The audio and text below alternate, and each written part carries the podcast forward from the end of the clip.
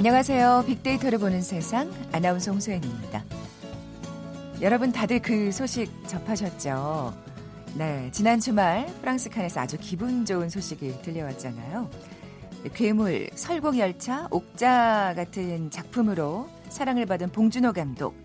올해 제72회 칸 영화제에서 최고상인 황금 종려상을 받았습니다. 아, 황금 종려상 우리나라가 과연 받을 수 있을까? 언제쯤 받을 수 있을까 했는데 참 정말 자랑스럽고 감동스러운 일입니다. 우리의 이야기, 한국적인 것에 과연 얼마나 전 세계가 공감할 수 있을까? 봉준호 감독도 우려했었다고 하는데요. 시원하게 답을 얻은 것 같습니다. 2019년 올해는 한국 영화가 100년이 되는 해입니다. 영화계가 또 하나의 큰 경사를 맞으면서 아주 특별한 해로 기록될 것 같네요. 잠시 후 세상의 모든 빅데이터 시간에 영화 기생충이라는 키워드로 빅데이터 분석해 볼 거고요. 요즘 음, 컴퓨터를 켜거나 스마트폰을 열 때 이상하게 내가 원하는 물건이나 뉴스가 자주 눈에 띄지 않으시나요? 어떻게 내 마음을 알았을까 참 신기하게 느껴지기도 하는데요. 그런데 이런 게 모두 소비자의 구매 패턴을 중심으로 한 마케팅 전략이라고 합니다. 빅데이터 insight 시간에 개인화 서비스라는 주제로 자세한 얘기 나눠봅니다. 먼저 빅퀴즈 풀고 갈까요? 자, 오늘 칸 영화제와 봉준호 감독에 관한 얘기 나눠본다고 말씀드렸는데 칸 영화제, 베를린 영화제와 함께 세계 3대 영화제 중 하나죠. 해외 영화제에서 한국인이 수상을 한 건 뭐 물론 이번이 처음이 아닙니다. 어, 배우 강수연 씨가 임권택 감독의 씨받이에서의 열연으로 1987년 이 국제영화제에서 여우주연상을 수상했고요. 25년의 세월이 흐른 2012년 김기덕 감독이 피에타로 역시 이 영화제에서 최고 영예인 황금 사자상을 받게 됩니다. 칸 영화제, 베를린 영화제와 함께 세계 3대 영화제 중 하나인 이 영화제 뭘까요? 보기 드립니다. 1번 베트남 국제영화제, 2번 베니스 국제영화제, 3번 부산 국제영화제, 4번 하와이 국제영화제. 오늘 당첨되신 두 분께 커피와 도넛 모바일 쿠폰 드립니다. 휴대전화 문자 메시지 지역번호 없이 샵 9730, 샵 9730. 짧은 글은 50원, 긴 글은 100원의 정보 이용료가 부과됩니다. 방송 들으시면서 정답과 함께 다양한 의견들 문자 보내주십시오.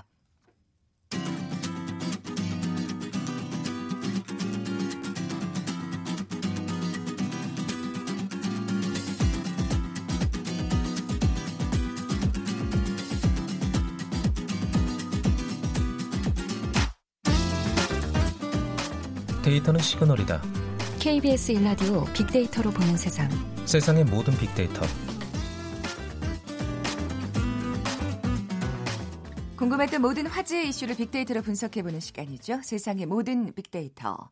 빅커뮤니케이션 전민기 팀장 나와 계세요. 안녕하세요. 네, 반갑습니다. 전민기입니다. 아, 지난 주말 드디어 우리가 기다리던 소식이 들려왔습니다. 사실, 네. 에이, 그래도 저 솔직히 타기는 어렵지 않을까. 어, 왜냐하면 맞아요. 그렇게 기자들의 평단의 평점이 높다 그래서 항상 네. 타는 건 아니었거든요. 네. 그 저도 이제 주변에 이 영화 하시는 분들이 계세요. 평론가나 뭐 기자들 있는데 다 못한다고 했었어요. 어, 네. 그래서 솔직하게. 네.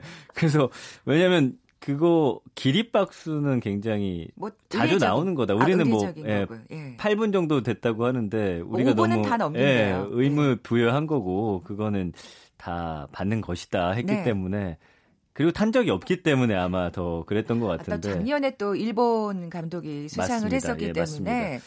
좀 여러 가지로 왜냐 게다가 또 엄청나게 쟁쟁한 감독과 쟁쟁한 작품들이 오늘 그, 이번에 올해 포진을 했었어요. 그분들 하여튼 나왔다 하면 타는 분들이었기 때문에 더 힘들다는 예상이 많았었어요. 네, 어쨌든 네네. 진짜 말씀해 주신 대로 어, 기대는 했지만 예상을 뒤엎은 아, 결과가 그러니까요. 나왔고요. 네. 현지 시간으로 25일이었고 우리 시간으로는 새벽 한 2, 3시 정도였던 것 같아요. 그래서 제 72회 칸 영화제 최고상 황금 종려상을 받았죠. 이 영화가 이제 그 내용이 뭐냐면 어, 전원 백수인 그 한 가정이 있습니다. 네. 여기 이제 장남이 또 잘 사는 집에 음. 과외 선생으로 들어가면서 일어나는 예기치 못한 사건들을 다루는 어떤 블랙 코미디예요. 그러니까 가난한 가족과 부자 가족 이야기를 통해서 어 최근에 이제 보편적인 현상인 빈부격차의 문제를 음. 다루는데 사실 이 빈부격차는 또 우리나라만의 문제가 아니기 때문에 맞아요. 그게 또 공감을 샀나 보다. 전 세계적인 어떤 현상이고 다 문제 의식으로 갖고 있었던 거기 때문에 네. 아마 공감대를 잘 형성했던 것 같습니다. 어쨌든 봉준호 감독은 그 2006년에 괴물로 사실은 칸 영화제하고 처음 인연 맺었고요. 아. 2008년하고 2009년에는 도쿄라는 영화 마더가 이제 주목할 만한 시선 부문에 초청됐고 2017년에는 이제 옥자로 경쟁 부문에 처음 데뷔합니다. 그때 그 넷플릭스 영화를 그렇죠. 예. 그리고 이제 두 번째 경쟁 부문에 진출해서 이번에 받게 된 거고 사실 지금 2년 연속 아시아 영화의 최고상을 줬고 우리나라 영화로는 사상 최초의 일이 됐죠. 그러니까요. 예. 어떻게 보면 작년에 그 고레다 히로카즈 감독의 영화도 가족 얘기였는데 맞아요, 맞아요. 예. 이번에도 또 역시 그렇게 됐네요. 네, 예. 그렇습니다. 칸 영화제 하면 이제 우리가 계속 세계 3대 영화제 중 하나다 이렇게 얘기하는데 네. 사실 그 3대 영화제 중에서도 위잖아요. 제일 맞아요, 위. 맞아요. 예. 그러니까 이제 우리가 치는 게 칸, 베를린, 베니스 이런 네. 식으로 이제 인정을 받고 있는데 그 베를린 아 베니스 영화제에서는 이제 피에타가 아까 말씀해 주신 음. 대로 황금사자상 받은 게 2012년이거든요. 그리고 칸 영화제 본상 수상은 2010년에 이창동 감독의 그 시라는 영화 있었어요. 네. 음, 어르신 나오는 영화죠. 윤정희 네, 맞습니다. 배우가 나왔던. 네. 그때 이후 9년 만인데 그때는 와. 이제 각본상이었습니다. 네, 네. 그러니까 기생충 이번에 받은 게 이제 더 의미가 있는 경 경쟁 부문이었고 네. 그다음에 또 최고상이고 만장일치로 또 받았다는 그 얘기 들으니까 왜 이렇게 기분이 좋아요? 그렇죠. 네. 그래서 그 이 심사위원장 이야기를 들어보니까 재밌고 유머러스하면서 따뜻한 영화다. 음. 그러면서 이제 전반적인 수상작 선정에 대해서 우리가 정치적이거나 사회적인 이슈로 수상작을 결정하지 않는다. 감독이 누구고 어느 나라 영화인지 중요하지 않다. 영화 그 자체로만 평가했다. 아. 이렇게 이야기를 했는데 그래서 아시아 영화가 이제 2년 연속 맞습니다. 음, 음. 그래서 정말 그러니까 아무 요인이 들어가지 않고 영화 자체로 평가받은 것이기 때문에 그래서 또 칸 영화제가 멋진 것 같기도 네, 하고요. 더 의미가 큰 것 같아요. 네. 네. 그리고 재미있고 유머러스하며 따뜻한 영화. 근데 이게 봉준호 감독 영화의 특징인 것 맞습니다, 같긴 맞습니다. 해요. 자, 그럼 기생충에 대한 기대감 빅데이터 상에서도 정말 많이 나타났을 것 같은데. 네, 지난 예. 일주일 동안 지금 5만 600여 건 정도 언급돼서 사실 영화제 전후로 많이 관심이 급상승했고요. 연관어 1위는 5만 건 중에 2만 7천 건이 봉준호 감독 음, 이야기입니다. 당연히 그렇겠지. 예, 황금 종려상이 14,400건 정도 언급이 됐고 이후에 칸이라든지 송강호 씨가 같이 많이 화제가 됐잖아요. 역시 이번에. 그 봉준호 감독의 페르소나. 페르소나 그렇죠. 네. 그리고 그 상 받아가지고 또 송강호 씨한테 주는 아, 모습들. 정말 그것도 멋지더라고요. 네. 그래서 네. 송강호 씨가 한 4,300여 건 정도 언급됐고요. 그 외에 이제 뭐 마더나 어, 영화들 좀 언급이 되고 있고 본 감독이 만든 예, 영화들 스포일러라는 단어도 있어요. 그래서 벌써부터 이게 무슨 내용인지 SNS나 인터넷에 음. 좀 퍼뜨리고자 하는 분들이 계신 것 같아요. 시사회 갔다 오신 네, 분들이구나. 맞아요, 맞아요. 그리고 이제 여기서 이제 다뤄지는 사회적인 문제들, 최저임금이나 근로기약, 근로기준, 아, 이런 것도 열정페이, 과로사, 지불 이런 단어들이 상당히 많이 언급이 되더라고요. 사실 아직 영화판은 그런 경우가 좀 맞습니다. 예, 있으니까요. 그리고 화제가 되는 예. 게 이번에 봉준호 감독이 주 52시간 지키면서 이 영화를 촬영했대요. 아. 그래서 더 뜻깊다 멋지네요. 이런 반응들 많이 네, 올라오고 네. 있어요. 감성어 긍부정 비율이 63.5 대 13.7인데 긍정 감성어 인정받다가 5,200 90건 정도 언급됐고 긍정적이다 3,500건 정도 언급됐고 바라다 잘 만들었다 뛰어나다 영예롭다 기립박수 멋진 기대하다 이제 기대감은 이번 주에 영화 우리나라 개봉되거든요. 거기에 아, 대한 기대감이 아, 상당히 올라가고 있는 상황. 또 얼마나 관객을 모을지 그것도 또 예, 네. 그것도 기대가 됩니다. 맞습니다. 예. 자, 본 감독에 대해서 예, 한번 살펴볼까요? 사실 뭐 우리나라를 대표하는 네. 그렇죠. 명실사 한번 대표 감독이죠. 네. 근데 이제 1969년 대구에서 태어났죠. 그러니까 사실은 예술적인 DNA를 받았어요, 이분이. 음. 그 아버지가 1세대 그래픽 디자이너 고 봉상균 영남대 미대 교수고요. 그다음에 이제 소설가 구보 씨의 하루 이게 이제 그 박태원이라는 분이 그쵸. 쓴 소설인데 네네. 외할아버지세요. 아. 그러니까 이런 예술적인 DNA가 있던 그러니까 가정이에요. 우리가 고등학교 때 배웠더니 맞습니다. 이 소설이 외할아버님이 네. 쓰신 거였군요. 그래서 이제 만화 그리기라든지 클래식 영화 보기 같은 거에 굉장히 심취해 있었고 근데 영화학 전공한 대신에 인문학하고 사회학을 더 공부했단 말이에요. 그러니까 이런 문제의식들이 영화에 잘 맞아요. 녹아드는 게 이게 밑바탕이 됐군요. 맞습니다. 예. 그래서 이분 작품 보면은 사회에 대한 날카로운 풍자 그리고 해악 담아내는 게 아마 인문학과 사회학 음. 공부한 영향이지 않나 이렇게 분석이 되고요. 그리고 그러다 보니까 대중성까지 또 어, 각추고 있죠. 2003년 살인의 추억이 이제 525만 명이라는 당시에 놀라운 그런 기록 세웠고 이 영화도 정말 좋았죠. 예, 그해 네. 이제 대동상 영화제 감독상, 뭐 아시아 영화상 같은 거 휩쓸었어요. 음. 그리고 괴물도 역시나 상업성과 그랬죠. 작품성 다 인정받는 작품이었고. 그다음에 이제 마더나 설국열차 통해서 세계에 또 이름 알리게 됐고 마더하고 그렇죠. 설국열차 보면은 계급 문제 굉장히 다루고 있어요. 음, 음. 그러니까 사실 이런 거에 대해 관심이 많았는데 이번에 역시나 어, 빈부 격차를 또 다룸으로써 인정을 받게 됐죠. 도쿄라는 영화가 사실은 칸 영화제에 주목받았는데 우리나라에선 조금 낯선 영화여서 그렇죠. 한번 요것도 찾아보시는 걸 좀 추천드립니다. 예. 네, 네.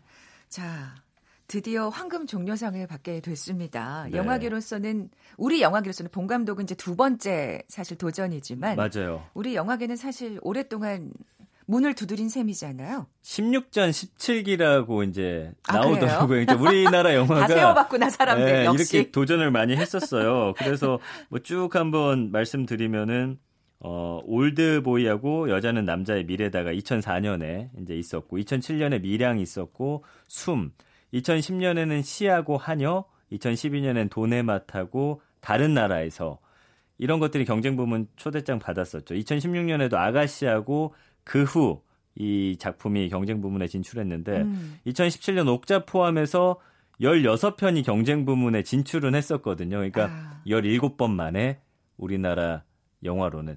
그리고 의미가 있는 게 우리나라가 영화 탄생 올해가 100주년이더라고요. 그러니까요. 그해 또 예, 뜻깊게 예. 상을 받게 됐습니다. 정말 올해는 한국 영화계에서 잊지 못할 해- 한 해가 될 것 같고요. 네. 보니까 진짜 이창동 감독, 박찬욱 감독, 그리고 봉준호 감독이 칸 영화제가 사랑하는 우리 감독이라는 생각이 또 드네요. 맞습니다. 자, 이제 말씀하신 데 아까 스포일러라는 또 그 검색어도 있다고 말씀하셨는데 네, 이 기생충이란 영화에 좀 궁금해지지 않을 수가 없습니다. 맞습니다. 예. 그래서 이제 세 가지 키워드로 좀 정리를 어, 해보면요. 첫 네. 번째 키워드가 이제 제목 기생충이죠. 근데 영화 내용에는 기생충이 등장하지 않는데 이거는 그러니까요. 힘든 현실 속에서 누군가에게 기대 살아야만 하는 가족에 대한 함축적 의미를 담고 있는 단어고요. 두 번째 키워드가 아까 언급해 주셨는데 페르소나예요. 그러니까 봉준호 감독의 페르소나가 송강호 씨죠. 이 17년 동안 네 편의 작품을 함께 했습니다. 그리고 옥자에 이어서 기생충에 함께하게 된그 최우식에 대한 이목도 상당히 집중이 되고 음, 있거든요. 연기 잘하는 배우. 예, 이 최우식 분량이 굉장히 많다라는 그런 이야기들이 이어지면서 새로운 페르소나 아니냐 이렇게 되면서 자연스럽게 전 페르소나와 또 현 페르소나 이렇게 하면서 음. 키워드로 또 어, 이렇게 이어지게 됐고요. 마지막 키워드는 이제 데칼코만인데 기생충이 이 제목 얻기 전에 데칼코마니로 한 1년간 불렸다고 합니다. 아, 그래요. 그래서 전혀 다른 두 가족이 아주 독특한 상황 속에서 맞닥뜨린 게 이 영화의 출발점이라면서 데칼코마니가 이렇게 반으로 싹 접었다 그쵸. 떼면 이렇게 똑같아지는. 오른편 왼편이 똑같아지는 그쵸. 거잖아요. 그래서 이제 이런 점들을 참고하셔서 음. 보면은 스포일러는 절대 보지 마시고 그러니까요. 영화 재밌게 감상하실 수 있을 겁니다. 말씀하신 대로 이제 곧 개봉합니다. 네. 스포일러 보지 마시고요. 얼마나 흥행이 될까요? 이제 우려되는 쪽에서는 이런 시상식에서 상 받았다고 해서 영화가 잘 되는 건 아니다. 어, 대중성을 인정받을 수 있느냐 여기에 좀 초점을 맞추고 있는데 네, 네. 사실 황금 종려상은 또 그동안 받았던 상과는 좀 무게감이 다르기 때문에 아마 음. 많은 분들이 보시지 않을까. 또 믿고 보는 본 감독이잖아요. 네, 지난 주말 이제 예매율 봤더니 한 15.9% 그러니까 하- 지금 상영 중인 알라딘하고 악인전에 이어서 3위에 올랐는데 일단 개봉하면 이제 예매율은 더 올라가지 않을까. 그렇죠. 입소문이 확실히 퍼져야 되거든요. 음, 영화는 그래서 사실은 뭐 평론가들 이야기도 중요하고 영화 잡지사의 그런 것도 중요한데 결국엔 본 사람들이 올리는 평점 있잖아요. 그렇죠. 그게 가장 대중성을 띠고 있기 때문에 만약에 아, 진짜 황금 종려상을 받아서 그런가 좀 어려워 이러면 이제 맞아요. 이렇게 또 정확한 지적이세요. 내려가는 거고. 기대감이 큰데 이게 너무 어렵거나 어, 무슨 내용이지 하면은 음. 사실은 반짝하고 말 수도 있다는 것이기 때문에 네. 이번 주 이제 딱 개봉하고 나서 흐름을 좀 한번 쭉 지켜보시는 것도 또 다른 재미거리가 되지 않을까 싶습니다. 네, 뭐 본 감독은 한국 관객이 인정해 주는 게 제일 기분 좋지 않겠어요? 맞습니다. 예. 예, 예. 아, 기대를 해보겠고요. 비퀴즈 내주고 가세요. 네, 해외 영화제에서 한국인이 수상한 건 이번이 처음은 아닙니다. 1987년에 그 시바지에서 강수연 씨가 여우 주연상을 수상했습니다. 이 국제 영화제를 통해서고요. 그리고 김기덕 감독 피에타로 2012년에 이 영화제에서 최고영예 황금 사자상 받았습니다. 칸 영화제, 베를린 영화제 함께 세계 3대 영화제로 불리는 이 영화제는 무엇일까요? 이탈리아의 물의 도시라고 불리고 있습니다. 1번 베트남 국제 영화제, 2번 베니스 국제 영화제, 3번 부산국제영화제, 4번 하와이 국제영화제. 네, 정답 아시는 분들 저희 빅데이터를 보는 세상에 지금 바로 문자 보내주십시오. 휴대전화 문자 메시지 지역번호 없이 샵 9730입니다. 짧은 글은 50원, 긴 글은 100원의 정보 이용료가 부과됩니다. 어, 잠시 특보 상황 알려드릴게요. 어, 제주도와 남해안에 호우특보가 내려진 가운데 지금 전국에 비가 내리고 있습니다. 제주 산지에는 호우경보가, 그 밖에 제주와 전남 남해안, 경남 일부 지역엔 호우주의보가 내려진 가운데 제주 산지에는 시간당 50mm 안팎의 여름 같은 폭우가 쏟아지고 있다고 하네요. 바람도 강하게 불고 있습니다. 제주와 호남 서해안은 강풍주의보가 발효 중인 가운데 큰 나무 전체가 흔들릴 정도의 강한 바람이 불고 있다고 합니다. 또 서해와 남해, 제주 해상에 풍랑주의보가 내려져 있고요. 물결도 최고 4m까지 거세게 일겠습니다. 자, 이렇게 많은 비가 내리면서 한라산 입사는 전면 통제됐습니다. 어, 그리고 항공기 이용하실 분들 좀 알아두셔야 될 게 제주 공항에는 일부 항공기가 결항하거나 지연하는 등 운항에 차질이 빚어지고 있고요. 해상에도 풍랑특보가 내려져서 2에서 4m의 높은 파도가 일면서 소형 여객선 운항이 통제되고 있는 상황입니다. 어, 여러분 주변 시설물 점검도 철저히 해주시고요. 오늘 밤까지 제주 산간에 200mm 이상, 남해안과 지리산, 제주 남부에는 벼락을 동반한 100mm 이상의 비가 더 오겠습니다. 자, 지금까지 비커뮤니케이션 전민기 팀장과 함께했습니다. 고맙습니다. 감사합니다. 잠시 정보센터 헤드라인 뉴스 듣고 돌아올게요. 바른미래당 오신환 원내대표는 국회 정상화와 관련해 지난 주말에도 물밑 접촉이 계속됐지만 민주당과 한국당의 입장차가 너무 커서 접점을 찾는데 주력하고 있다고 말했습니다. 정부가 국제기구를 통해 800만 달러를 북한에 인도적 지원하는 방안에 대해 이번 주 내로 국제기구들과 협의를 마무리할 계획입니다. 북한 매체가 연일 남측의 인도주의적 지원을 비본질적 부차적 문제라며 근본적인 문제 해결에 나서야 한다고 압박하고 있습니다. 미국이 중국 통신장비 업체 화웨이에 대한 거래 제한에 한국의 동참을 요청한 것으로 알려져 국내 IT 업계가 대응책 마련에 나섰습니다. 다음 달 전국의 아파트 입주 물량이 이번 달보다 2.4배 늘어납니다. 지금까지 헤드라인 뉴스 조진주였습니다.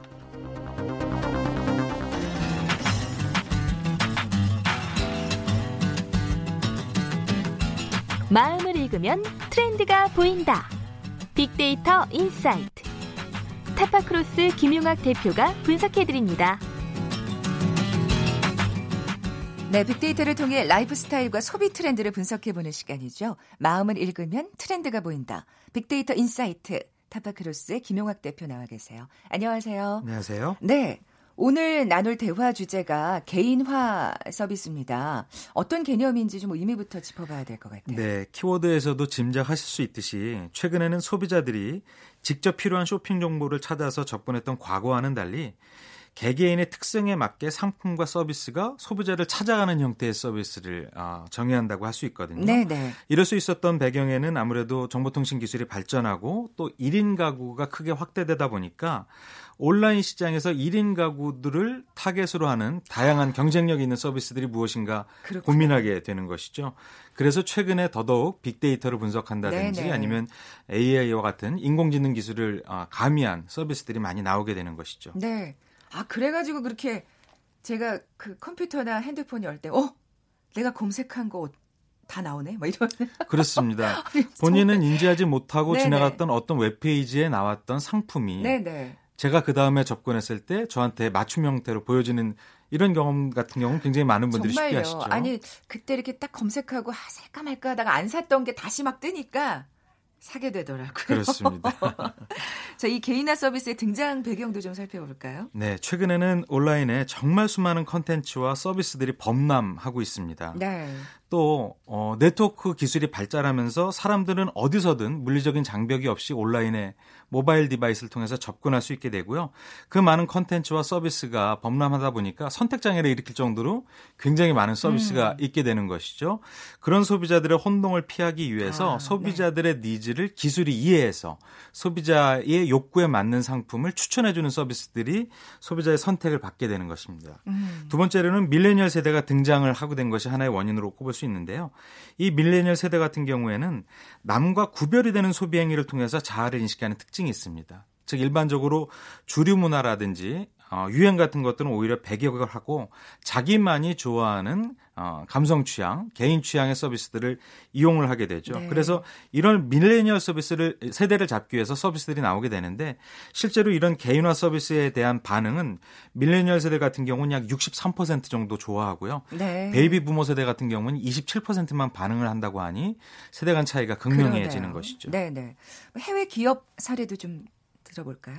네, 1997년도에 아마땡닷컴이라는 회사가 도서 추천 서비스를 처음 시작했는데요. 이게 처음이죠. 그렇습니다. 그러니까, 예, 굉장히 예. 혁신적이었고 또 이 서비스 덕분에 매년 이익의 10% 이상을 어, 이런 서비스를 고도화하는데 투자하는 음. 회사가 되었고 지금 굉장히 많은 소비자들이 이 회사의 어, 플랫폼을 이용해서 아. 구매를 하는 형태가 보이고 있죠. 정말 이때는 와 이건 어떻게 이렇게 획기적인 서비스다 하고 놀랐던 기억이 납니다. 네. 그렇습니다. 두 번째는 땡플릭스라고 하는 온라인 스트리밍 서비스가 있습니다. 글로벌 기업인데 어, 북미 최고의 미디어 엔터테인먼트 기업으로 자리매김하는 데는 이런 개인화 서비스의 영향이 굉장히 컸습니다. 네. 아, 사용자의 선호도를 분석하고 그에 적합한 콘텐츠를 어, 추천해주는 이런 시스템을 개발하고 투자를 아끼지 않아서 많은 소비자가 이 플랫폼에 들어가서 자신이 원하는 형태의 서비스를 자동적으로 전달받아서 이용하게 되는 음. 형태를 띄게 된 것이죠.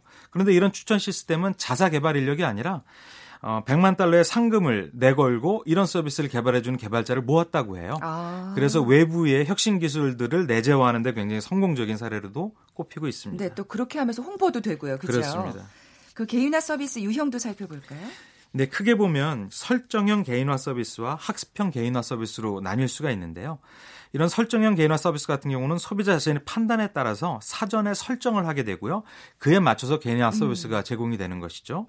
일반적으로 굉장히 다양한 선택 기준들을 제, 제시하게 되고 소비자가 그런 것들을 개별적으로 클릭해서 자신한테 맞춤형 서비스를 어, 구현해 놓는다면 이외 반에 학습형 개인화 서비스 같은 경우에는 사용자의 인구 통계학적인 정보는 물론 클릭 패턴이라든지 구매 여부 같은 것들을 미리 분석을 해서 이런 것들이 이 사용자한테 맞는 것이다라고 추천해 주는 형태의 서비스를 음. 이용하게 되는 겁니다. 네. 그러니까 이럴 때 이제 빅데이터와 인공지능이 필요하게 되는 거죠. 그렇습니다. 네, 네. 학습형 개인화 서비스. 네. 네. 이런 학습형 개인화 서비스 같은 경우에는 첫 번째로 사용자가 어떤 컨텐츠를 선호하는지를 이 기계가 학습해야지 가능해지는 그렇죠. 것이죠. 뭐 사용자의 음원에 대한 선호도라든지 장르 선호도, 세부 장르 선호도, 아티스트 선호도 같은 것들을 미리 패턴 분석을 해야지 되고요. 두 번째는 이 사용자의 선호도와 유사한 선호 패턴을 갖는 집단이 무엇인지를 설정할 수 있어야 됩니다. 아, 그러니까 성별... 그래야 더 추천을 해줄 수 있으니까. 그렇습니다. 예, 예. 세 번째는 사용자가 선택한 컨텐츠나 서비스를 어떠한 상황에서 이용하는지에 대한 분석이 가능해져야 됩니다. 음. 예를 들면 20대 여성한테 해당 고객이 선호할 만한 인근 레스토랑에 할인 쿠폰을 전달해 주려면 이 소비자의 현재 상황을 이해할 수 있어야 되지 않습니까? 아, 그러니까 타이밍이 중요하다는 말씀이시죠. 네, context 같은 것들을 잘 이해하고 있어야 되는 것이죠. 음, 그 뭐 그러니까 그러니까 주말에 줄 쿠폰을 뭐 주중에 미리 준다든지 이러면 네. 또 효과가 없으니까. 그렇습니다. 오히려 부작용이 일어나게 되는 거죠. 약 올리니? 뭐 이런. 빅데이터 상의 반응도 좀 살펴볼까요? 네, 매년 관심도가 굉장히 크게 증가하고 있고요. 2016년도에 대비 2018년도 같은 경우는 약 43%, 43% 이상 관심도가 증가를 했습니다. 특히 2017년도 9월에는 국내 최대의 음원 사이트인 멜땡에서 유명 연예인하고 협업해서 빅데이터 기반의 음악 게임 큐레이션 서비스를 런칭을 했는데요. 아. 이로 인해서 소비자들이 이런 추천 서비스에 대한 어, 관심도가 크게 증가하는 계기가 되었고요. 2018년도 11월에는 전자책 서비스로 유명한 땡땡북스라는 한 기업이 어, 사용자의 선호에 따라서 차별화된 도서 큐레이션 서비스를 제공을 하고 있는데 네네. 이 부분의 이용도도 굉장히 높아지고 있습니다. 그렇군요. 저도 이 음악 사이트는 그, 예, 사용을 하는데, 이용을 네. 하는데, 이렇게 딱 그 클릭을 할 때마다 정말 말씀하신 대로 그 유명한 그 음악 하시는 분들이 나와서 음악을 소개해 주는 그 팝업이 딱 떠요. 그렇습니다. 네. 개인화 서비스 또 여러 가지 예를 또 살펴볼까요? 네. 글로벌 IT 기업인 어, 구땡 같은 경우에는 구땡 듀플렉스라고 듀플렉스라고 하는 곳에서 새로운 AI 기술을 선보였는데요. 어, 사람의 자연어를 완벽하게 상황에 맞게끔 이해를 하는 기술입니다. 예를 들어서 엄마 집 가는 길을 알려줘라고 자동화 기기에 얘기를 하면 이 엄마 집이라는 거는 엄마가 사시고 계신 집일 수도 있지만 엄마 집이라고 하는 상호일 수도 있거든요. 아. 그런데 이 사용자가 아, 어떤 의도를 갖고 있는지를 기계가 자동적으로 이해해서 그에 맞는 정보를 추천해주거나 제공해주는 서비스인 것이죠. 아. 그러니까 기술이 예전에 비해서는 단순 기계식이 아니라 사용자의 의도를 이해하는 형태로 그러니까요. 굉장히 고도화된 음. 예, 결과물이라고 볼 수가 있습니다. 네. 또 정확하게 타겟 고객을 분석해서 연결해주는 어, 패션 정보 앱 서비스가 있는데요. 지그땡땡이라고 국내 서비스입니다. 여기 같은 경우에는 국내 인기 여성 쇼핑몰 2,000곳 이상을 한 곳에서 볼 수 있는 정보를 제공을 하는데요. 단순히 쇼핑몰 정보만 제공해 주는 것이 아니라 사용자의 선호 패턴이나 구매 패턴 같은 것들을 이용해서 해당 쇼핑몰과 사용자를 연결해 주는 서비스를 제공을 하고 있는 것이죠. 네, 중개 그럼 역할을 하는 거군요. 그렇습니다. 네네. 네. 그래서 해당 앱 서비스의 월 거래액이 무려 200억 원을 돌파했다라고 합니다. 네. 또 세 번째는 가사 노동을 제공해주는 가사 노동 정보를 제공해주는 앱 서비스인데, 네 대리땡땡이라고 있습니다. 네. 네. 그런데 이거 같은 경우에는 어, 소비자가 가정관리 매니저가 제시하는 가격이라든지 평점, 후기, 경력 등의 조건을 사전에 비교해서 선택할 수 있는 역경매 서비스입니다. 즉 빅데이터를 이용해서 사용자가 원하는 형태의 가정관리 서비스를 맞춤형으로 매칭해 주는 서비스인데요. 네네. 굉장히 세분화되어 있어서 소비자 선택도를 세밀하게 나눠놓고 있고 맞춤형 형태로 전달해 주는 것이 소비자 만족도를 높이는 음. 예, key라고 볼 수가 있을 것 같습니다. 네.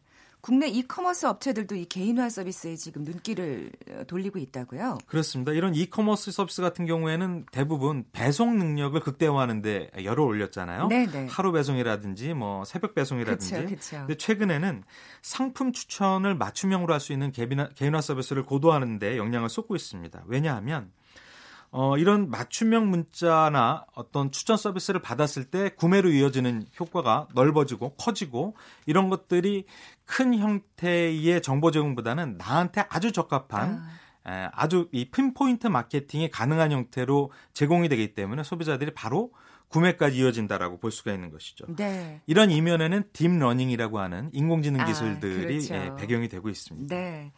개인화 서비스의 문제점이라든지 또 앞으로 어떻게 또 전망을 하고 계시는지를 좀 마무리해 볼게요. 네, 가장 큰 네. 거는 어, 뉴스 부분에 있어서 편향된 정보 전달의 위험이 커지고 있다는 겁니다. 그렇군요. 즉 기계가 전달해 주는 그 정보만이 맞춤형 인 양 혹은 꼭 세상의 전부 인 양 이용하게 되거나 인식하게 되는 어, 부작용이 있을 수가 있거든요. 너무 맹신해서는 또안 되겠다는 생각이 드네요. 그렇습니다. 예. 또 어, 피싱이라든지 이런 사기에 이용될 수 있기 때문에 개인화 음. 서비스를 이용할 때는 어, 좀 주의 깊은 에, 관찰이 필요하고요. 그럼에도 불구하고 이런 마케팅 자동화라든지 예측 분석 같은 경우는 앞으로도 시장에 어, 굉장히 시장 자체가 커지기도 하고 다양한 산업에서 우선적으로 어, 반영을 할 것으로 보여지고요. 네. 기술이 발전할수록 어, 개인화에서 초개인화의 확산으로 이어질 것으로 예상이 되고 있습니다. 그렇군요. 지금까지 빅데이터 인사이트 타파크로스의 김용학 대표와 함께 개인화 서비스 살펴봤습니다. 고맙습니다. 감사합니다. 오늘 커피와 도넛 모바일 쿠폰 받으실 두 분입니다. 2번 베니스 영화제였죠. 0152님 그리고 6220님 이 두 분께 선물 보내드립니다. 앞서 말씀드린 대로 제주도와 남해안에는 호우특보가 내려진 가운데 전국에 비가 내 리고 있습니다. 남부지방에 계신 분들은 특히 유의하셔야 될 것 같습니다. 저는 내일 11시 10분에 다시 오겠습니다. 고맙습니다.